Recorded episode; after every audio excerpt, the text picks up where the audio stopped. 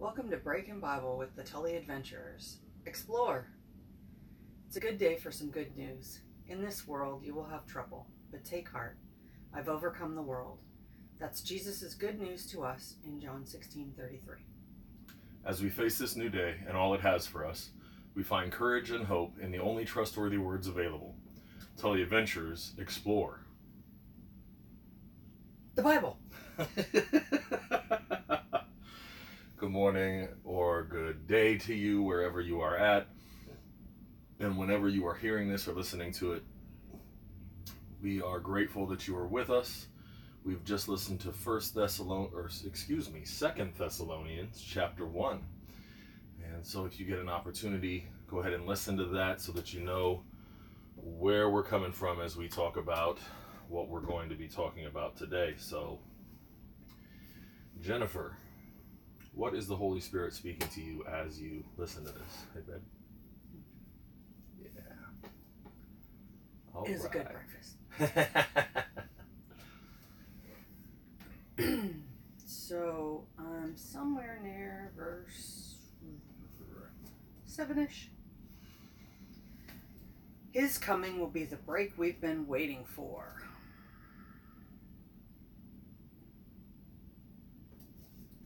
Yeah, that was it. That was the thing. I think of all the times that I've been that I've had thoughts like if I can just get through this next client, then I'll be okay. If I can just get this next check, then I'll be okay. If I can just like like it's going to be some miraculous thing. Mm, And don't get me wrong, those things are helpful, sure. but his coming will be the break we've been waiting for. So thinking this idea that life shouldn't be like this. It should be like that. Okay. Um, when is this going to end? These are thoughts that I've had. You know, when is this season going to end? This is horrible. I feel horrible. But really, his coming will be the break we've been waiting for. Um, it reminds me to be grateful for the challenges and accept accept that there are seasons of life where I just will be grieving and there are some seasons of life that will be painful. Interesting. It's good stuff. It's good stuff. It's not easy. Um, you know, it's so easy as we read the Bible to look for okay, when is the suffering going to be done? And we're hoping for some kind of relief. And that's okay. This is the real world where we have to deal with things that are painful, and relief would be nice. Um, in fact, the verses that come before this, in starting in verse 5, all this trouble is a clear sign that God has decided to make you fit for the kingdom. You're suffering now, but justice is on the way. And when Jesus appears, that'll be the breakthrough. The break we've been waiting for. I think one of the difficult things about reading the Bible is that, well, when's Jesus going to appear? It's been 2,000 years. And in many of the other parts of the Bible, and even in Paul's other letters, we hear about continue to live a simple life, continue to do what you need to do, continue to learn how to mourn and grieve well, to accept reality um, instead of the over romanticized dreams that we have of it. You know? Yeah, I'd love to wait for Captain America or Iron Man or Spider Man to come save me, or maybe Thor, or, you know, some Thor. some hero who's gonna come save us. Um, so our hearts are still definitely waiting for the Savior, for Jesus to come, for human beings to reach that place where we are more like Christ or like Christ entirely so that we can then move out of this suffering. And yet, to get to the place where we are fit for the kingdom, we have to go through the suffering. We have to. Man, I was thinking about this. It was rough for me, but uh, I was listening to Dr. Jordan Peterson and his Four Horsemen of Meaning. So he's a psychologist, they had a psychiatrist, they had a Catholic church leader, and I think they had a Protestant church person as well. Um, fascinating stuff. But it talked about how we can get to this place where we think that religion is about how we feel. And so we go to church trying to get that that dopamine rush, you know, or that that feel good, that uh, happiness, and that's not relationship with God. We're in pursuit of a feeling, and as long as the church is giving us that feeling, then like a drug addict, we'll go back and keep going to church. But as soon as that feeling's gone, and the interestingly enough, it was the Catholic priest who pointed out actually, if you look through the history of people who really loved God, they weren't, God is not a feeling. God is not that happy feeling that we're searching after. God is not that mournful feeling that gets us through grief so we can, you know, tell ourselves that as long as we'll go through this hard time, then we get to have the happy feeling afterwards. Mm you don't know how to feel happy until you've felt sad. Oh, okay, well, I'll just go feel sad so I can feel happy. And in the pursuit of that feeling, we miss out on relationship with God. We're not in pursuit of God, we're just in pursuit of a feeling. And I've been there, I've done that. Um, we're in pursuit of our own knowledge or understanding. We've talked about that a lot in some of these past conversations that we've been having you know, if I can just figure it out, if I can just fix this situation, if I can, I'll build the technology that will stop human suffering or lessen human suffering or whatever it is. And it's still not the pursuit of God, it's pursuit of this earthly thing. And as I've mentioned to you before, I believe it was C.S. Lewis, I still haven't looked up the quote, but if you aim for heaven, you get earth thrown in if you aim for earth, you get neither earth nor heaven. And so here we are not realizing that we are aiming for earth. We think that because we're going to church or doing this religious thing or whatever it is, that we're aiming for heaven, that we're aiming for God. And we don't realize, no, I'm just chasing a feeling. I'm just chasing my own understanding. I'm just chasing my own morality. I'm just chasing my own technological advancement. I'm just chasing these things that don't actually put me in correct alignment with God, which means I don't have correct alignment with reality. And so most of this suffering that I'm going through, if I would embrace it, could break these things that I'm after that are not God, break my addiction to them, and then getting into that correct alignment with God, you know, there will still be suffering, but it's not going to affect me the way that suffering affects me right now. And man, I'm, I'm just blown away because another thing that, that that Catholic priest in particular talked about was how we flattened out our churches. We took away the beautiful, we took away colorful things within our churches. We took away um, the saints and the angels and the demons and the, you know, you don't walk into the Sistine Chapel and think, uh, meh. And they talked about how people just naturally kind of, if they go to a city, they somehow end up at a church because the church is still has some beautiful thing to it while so much of the rest of the architecture of the city and everything else in the city is is not beautiful. It doesn't please the eye. It doesn't catch you or draw you to it. Um, we went on a tour in the French Quarter, and our tour guide said, "I think the government's job is to tear down beautiful buildings so they can put up a government, uh, you know, just brutal, terrifying building. But it's it's sad that we have grown up in a time when the church has flattened itself out.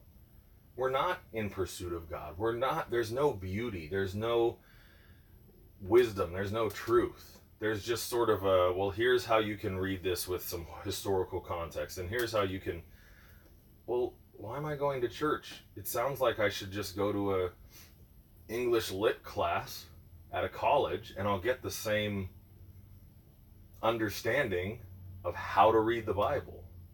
I'm not here to learn how to read the Bible. I'm here to I go to church because I want to engage in a relationship with God. And so it's so interesting that the Thessalonians here have to go through this trouble to become fit for the kingdom. And Paul's first letter was, Hey, I'm your cheerleader. You're doing a great job. Keep it up. It's going to feel good. Here's some feel good stuff. Here's your here's your pat on the butt. Get back out on the field and keep going. And his second letter, because they're in a different situation now, he's still speaking to the people, meeting them where they're at. And his second letter is, Hey, I know you've been going through some difficulty. This is normal. This is part of life. Let me let me normalize it for you. Let me help you understand. We are we're all human and we all go through this. And the reason we go through this suffering is because we're holding on to these things that we think are good or the ultimate good or at least better than what we would have been holding on to. I know I grew up with a lot of that. Um, you know, this idea that people will at least be better than they would be if they would just go to church. If you go to church, you'll be a little bit better as a human being than you would be if you just don't go to church because the church will give you some moral ideology or whatever. And it was heartbreaking. Like that's that's the best that we can do. I was so disappointed. I've been disappointed with the church often. And once again, it reminds me that if I'm going to church for a feeling or what I think of as a good feeling, I'm still missing out. Because when I go to church and I feel a disappointment, that means I'm going to church for the wrong reason, not the church is wrong. And maybe it also means that the church is wrong. Both can be true. But if I'm only going there to once again get that that jolt of happiness, that quick excitement, that feeling like I belong to a community, okay, so now I can go be lonely for the rest of the week but I'll show up on Sunday and we're all there as a community. And there's so much heartbreak in all of that. There's so much heartbreak. And I just I'm I'm lost in all of that today. You know. Um, I remember going to Bible college and there was just something still missing. I grew up in church. I went to Bible college with a bunch of people who were also you know, they'd grown up in church for the most part. And what was that laugh? a little snorting chortle. I'm over here like Bible college. I didn't even know Bible college was a thing. Nice. Nice. Sorry, a private Christian college is the way that people talk about it. And so you have to take some Bible classes and all of that. And once again, it it's just so dry it's not the actual relationship with God. It's just some some more information. Um, and particularly now, you know, we have Google, we have the internet, we have all this information at our fingertips. Everyone has a full encyclopedia and everyone's thoughts and opinions held in their hand. All this information, and we still don't have fortitude to deal with hard times. We're still suffering. We might be suffering more because we have so much information right at our hands. Or we're angry that we're suffering. Mm-hmm. I don't know about you, but sometimes I just get mad. Like, why is it like this? it's not supposed to be like this. Mm-hmm. I mean, it seems to me that we don't we don't think we need to pursue the truth or how to relate to people or who people are because uh, for me personally hey i've read about personality theory now i know how people are and then i go and try to interact with people and that information just doesn't serve me as well as i hoped it would. Um, i'm still not feeling a connection or closeness to another human being just because i've been able to figure out and put them in some box that says they're this kind of personality or that kind of person or so all the information just doesn't seem to be helping me as much as I hoped it would. So yeah, I know you know, I grew up in the Bible. I know most of these stories. I know most of the information. But I still there was a book, it was called, I believe, Fox's Book of Martyrs. And it's the stories of all of these different people who through the ages have died for their faith. And I just think to myself, where is the that kind of strength? Where is that kind of fortitude, that kind of resolve, that kind of willingness not to pursue a feeling, not to pursue an experience, not to pursue more information, knowledge, whatever you want to call it, but a belief that's so strong that you would actually die for it. Because we got a lot of opinions floating all over the place. But I'm pretty sure if most of these people had to die on that hill, they're not going to do it. Because it's not that important. It's not actually more important than my relationship to my kids. It's not actually more important than my relationship with my spouse. It's not actually more important than real life things that actually matter. So I'm just kind of struggling this morning with such an over romanticized idea of what the Bible should be or what I should get from the Bible. And I like that also brings us back to being who God created you to be, not who you think you're supposed to be.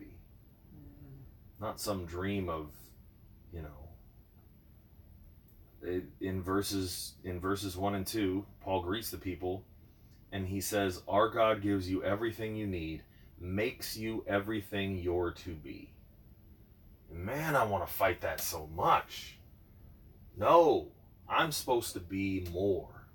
I'm supposed to be something else. I'm supposed to be, I was supposed to be a rock star. I was supposed to be, um, I was supposed to be Jordan Peterson and be doing what he's doing. I was supposed to be whoever or whatever I thought I was supposed to be when I was younger. By now, I was supposed to have a house and two kids and um, be able to, to live in the same place. And I certainly can't live in the same place. That's why we live this RV life, because I just get so messed up. And I'm wondering, is this who I'm supposed to be? Has God made me into what I'm supposed to be? And I'm still just fighting it because I want to be something else, something other than what He created me to be. So I'm still trying to figure out okay, God, I'm not I'm not supposed to be a disabled veteran who is a full-time RVer having these talks with my wife about I didn't even know if I was going to get to have a wife, so thanks for that one, but having these conversations about the Bible and putting them out there so people can see our little reality TV moments. I was supposed to be this other thing. And so I'm I'm not in alignment with God. I'm not in alignment with reality because I'm struggling with my life was supposed to mean more to more people, and I have no idea what my life means to any people because I don't talk to them, I don't ask them, and even if I did, how could they articulate it? Or would they even know? Or would they think I'm just being a prideful jerk who's trying to you know, get them to admit that I mean something. I'm I'm struggling with all that this morning, and I don't know what the answer is. Obviously, it says our God gives you everything you need and makes you everything you're to be, but I don't feel like I'm what I'm supposed to be. I don't think I'm what I'm supposed to be. And so that whole faith thing is an actual practice, uh, a doing, not just it's a discipline of doing it every day, kind of like exercise, you know, or brushing your teeth. It doesn't seem to be doing making a difference in that one time. It doesn't necessarily feel good. We've talked about the days when you read the Bible and there's just nothing. And the other days when you read the Bible and woo, there's there's some big revelation or or feeling or something. So I'm just kind of struggling with all that, my love, and I don't really know what to do with it today. And I know there's other stuff that we're going to have to do for the rest of the day, and reality's going to close in on us after we get done with this, and the dog needs to be taken care of, and we didn't. I didn't do laundry on Thursday because it was Thanksgiving, so you know, got to go handle that, and I think that's one of the main things that was so over romanticized in my life, not being connected to just a simple. All right, I get to do laundry, and thank you God that I I get to do this simple thing that's taking care of my family. I get to make breakfast. I get to do the dishes. I get to um, I get to have a job and go to a job. Just this thankfulness for the simple things of life that make make what life really is instead of this over romanticized notion of I can become pure. I can become a moral, virtuous pillar or statue of what that's all supposed to mean. I can become. How about God's made me to be what I am? And it does not align with all these ideas, even my churchy ideas of who I'm supposed to be. Like I was just saying, being virtuous, being moral, being religious, being whatever. We fill in the blanks with so much. I'm supposed to be fill in the blank. So, what do you got, my love? I'm I'm just struggling with all this today.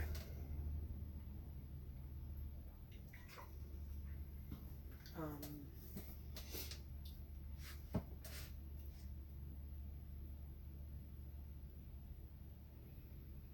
just gonna take a deep breath real quick. Sure.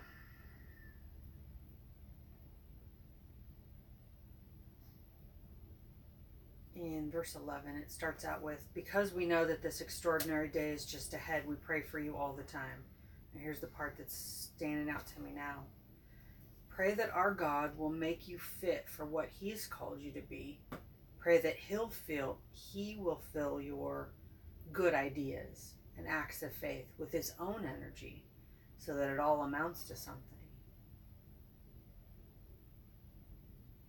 So,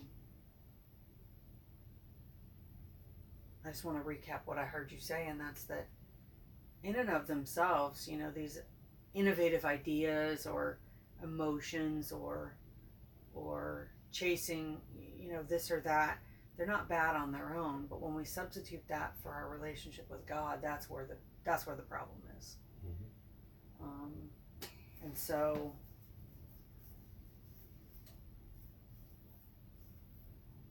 you know, on one end of it, I feel like for myself, I was at this place where I could figure it out, or I thought I could figure it out, right? And I would gr- just, my brain was spinning so fast and so hard.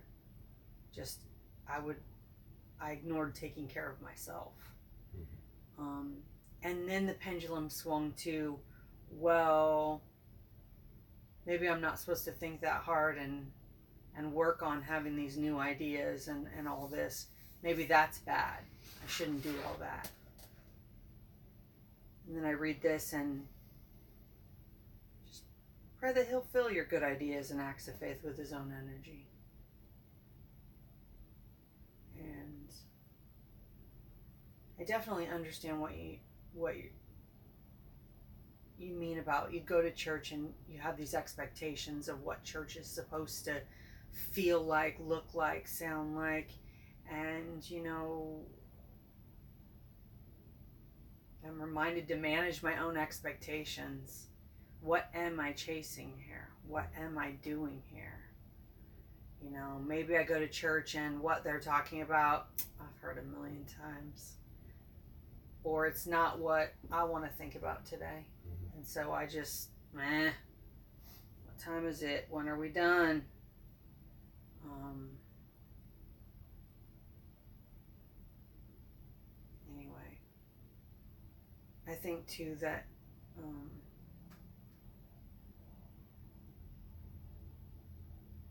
you're talking about flattening, flattening out the church. Um, I think that it would be easy to flatten out a lot of things right now. Um, in this idea of cancel culture, um, you know, it's so easy to want to flatten things out, not talk about this, not talk about that, you know,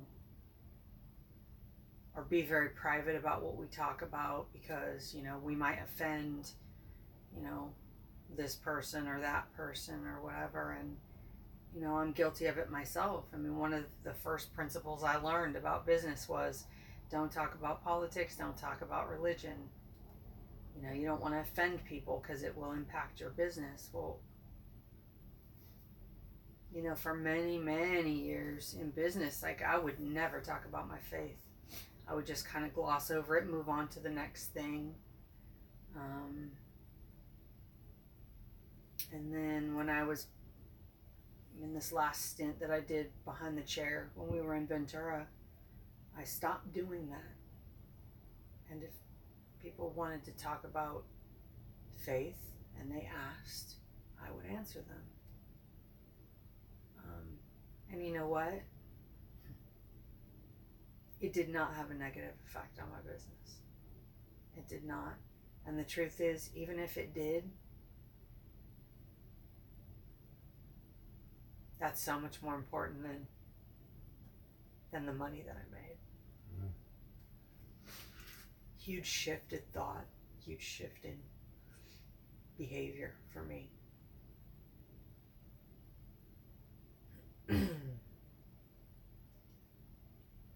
I'm fascinated by how so many of the stories are exactly what you just talked about. People who, so many of the stories in the Bible are stories about what you just talked about, which are people who believed that they and held on so tightly to this idea or way of doing life.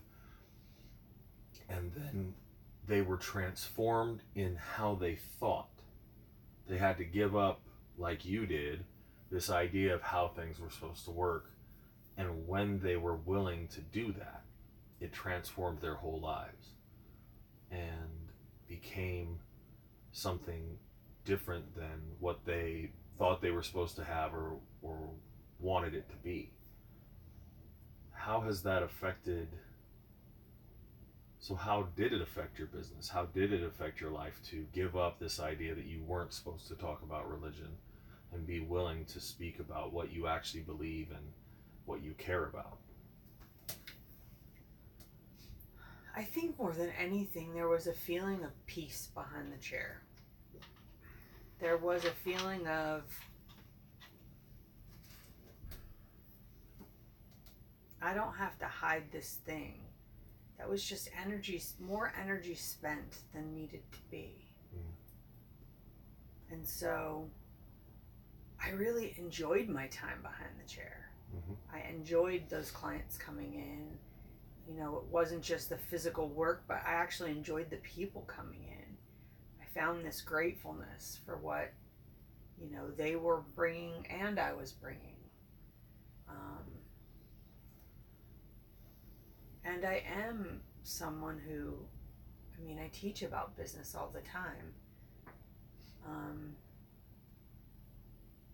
it was kind of the final piece of shaping my beliefs about business too.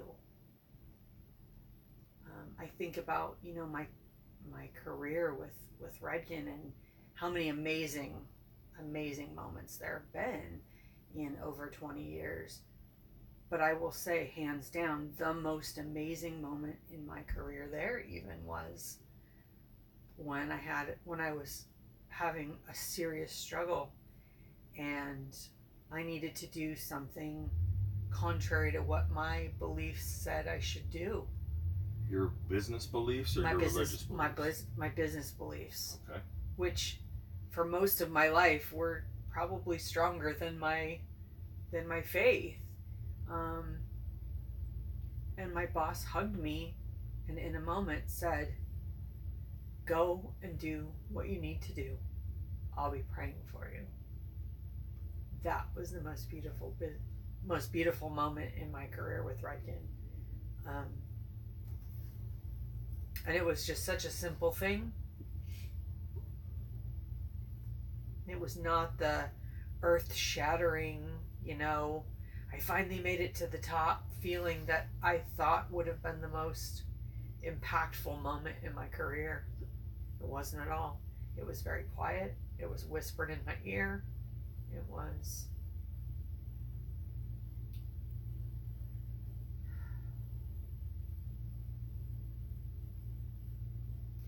it's so easy to get caught up in how we think things should have been.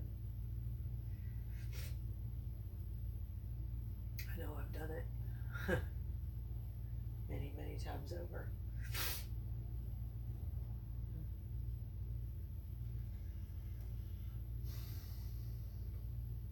So the other thing that thank you for sharing all of that. It's helpful to hear real life stories of how our lives are impacted and what they're impacted by. Right? Um, I'm reminded today of a quote that my pastor that I grew up under would say. He'd talk about how people would get so heavenly minded that they're no earthly good. Live in that tension between being earthly good and being heavenly minded, having what's most important and, and who God is be of value to us, and taking care of our kids and our jobs and our lives and the, the simple things, the laundry, the, the things that we need to do day by day. And I wonder about how we're dealing with that tension.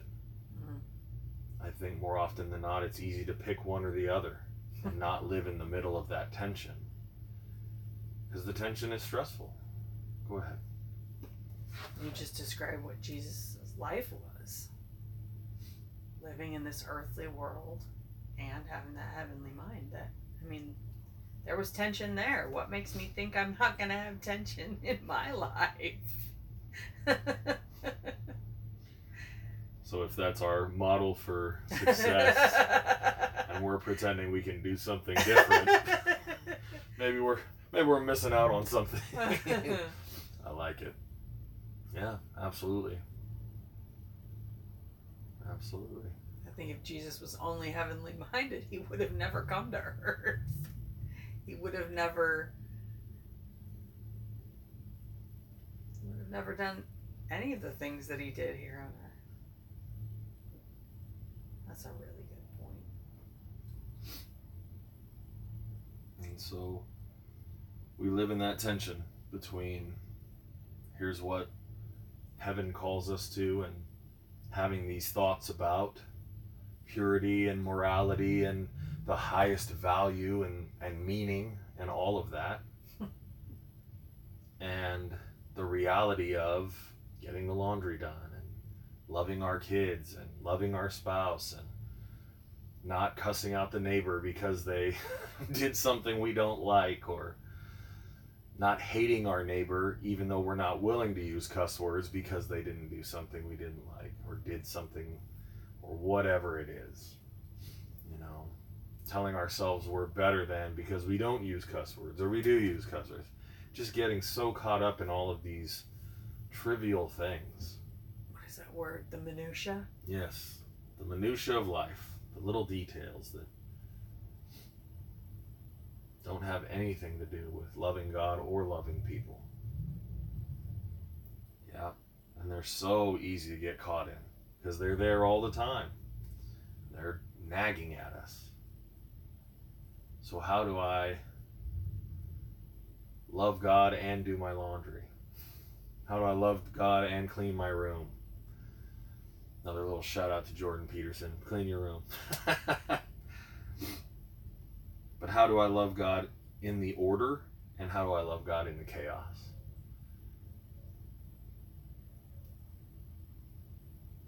How do I come to terms with my life is still used by God even when I'm disappointed with certain aspects of it or happy about certain aspects of it.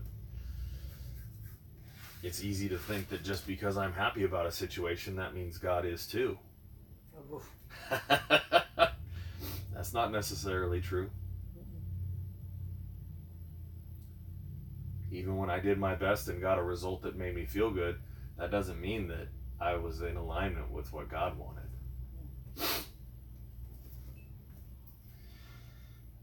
So yes, that that prayer yesterday we did some Thanksgiving stuff. We talked about the magic words to use when interacting with God, and it's thank you.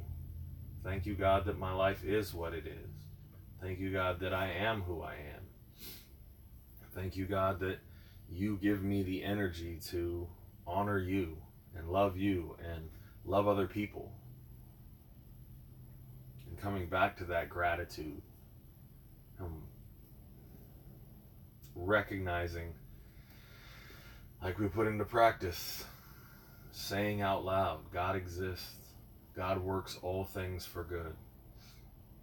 I surrender control to you, God. Being able to hear ourselves say those words. And if you're out there and you're listening to this, repeat after me God exists. God is making all things work together for good. I surrender control to God. My shoulders release some tension when I say that. I'm able to take a deep breath when I say that. Because I'm so caught up in, once again, those inner vows, trying to control my suffering, trying to decide how much or how little I'm willing to suffer today. It's just driving me insane. Trying to decide who I'm supposed to be or who I'm going to be.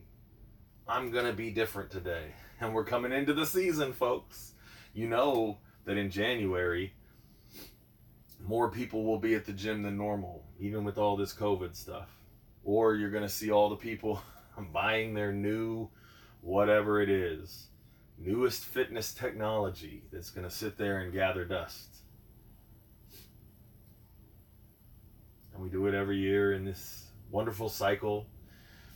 We spend a month and a half eating ourselves to happiness, so called. And then we get on the all right, I'm gonna have my new fitness goals and I'm gonna get I'm gonna get healthy this year. And then we get back to whatever other spin cycle we're caught in. So hey. God has given me everything that I need to be who He made me to be. He's made me everything that I need to be. Man, if I could really believe that. And God will change me when He needs to change me into what He needs me to be. Okay. So I don't have to be a pastor. I don't have to have a worldwide missions organization. Those are some things I grew up with. That's what my pastor did and who he was. I forget he was also a husband and a father and a guy who had to do his laundry, put his pants on one leg at a time. So I don't have to be any of those things. I can be who God has created me to be and who I am right now and continue to remember that while I talk about pursuing God and pursuing relationship with God, He is pursuing me. And maybe I'm the one who, in my pursuit of God, in my pursuit of morality, in my pursuit of being these words that are in the Bible, I'm actually running away from God, but luckily He's still pursuing me. And that's a hopeful thought. It's a hopeful idea. Maybe it's okay that I'm not all the things that I thought I was supposed to be, and God is still pursuing me.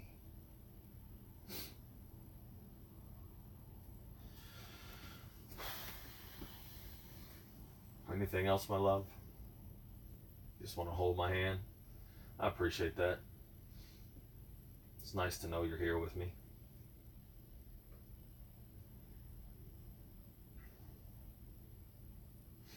Oh God, give us wisdom, tune our spirits to you.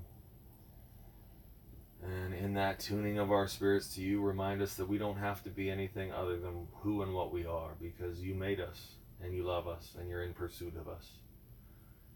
And maybe if we'll just sit down for a minute and stop trying to figure out how to be more pure, more business savvy, more financially sound, more whatever, more empathetic, more more wise, more truthful, more this, more that. Maybe we don't need to be more. We just need to be yours. So God help us. Help us to stop all of this frantic running around, trying to figure out, trying to be, trying to feel, trying to all the things that life gets me caught up in. And I'm guessing it gets everyone else caught too. They're good things, some of these things. That's what makes it so difficult. God, some of these things are good things, but that doesn't mean they're the ultimate thing and they're the best thing. So help us, Lord, to have the wisdom to know that our God gives us everything we need and makes us everything we're to be, everything we're supposed to be. We love you, God. Thank you for this day. For all of you out there, we hope that you'll come meet with us, chat with us, let us know how your reality is going and how you are exactly who God made you to be. You don't need to be anything more or anything less. We're grateful to have you here with us in whatever form you're you're connecting with us. Let us know you're out there because you do inspire us. And we're grateful for you. Follow and subscribe on Twitch to chat with us. Like, comment, and subscribe on YouTube and wherever you get your podcasts from. Thank you for joining us on this adventure. Much love, Tully Adventurers.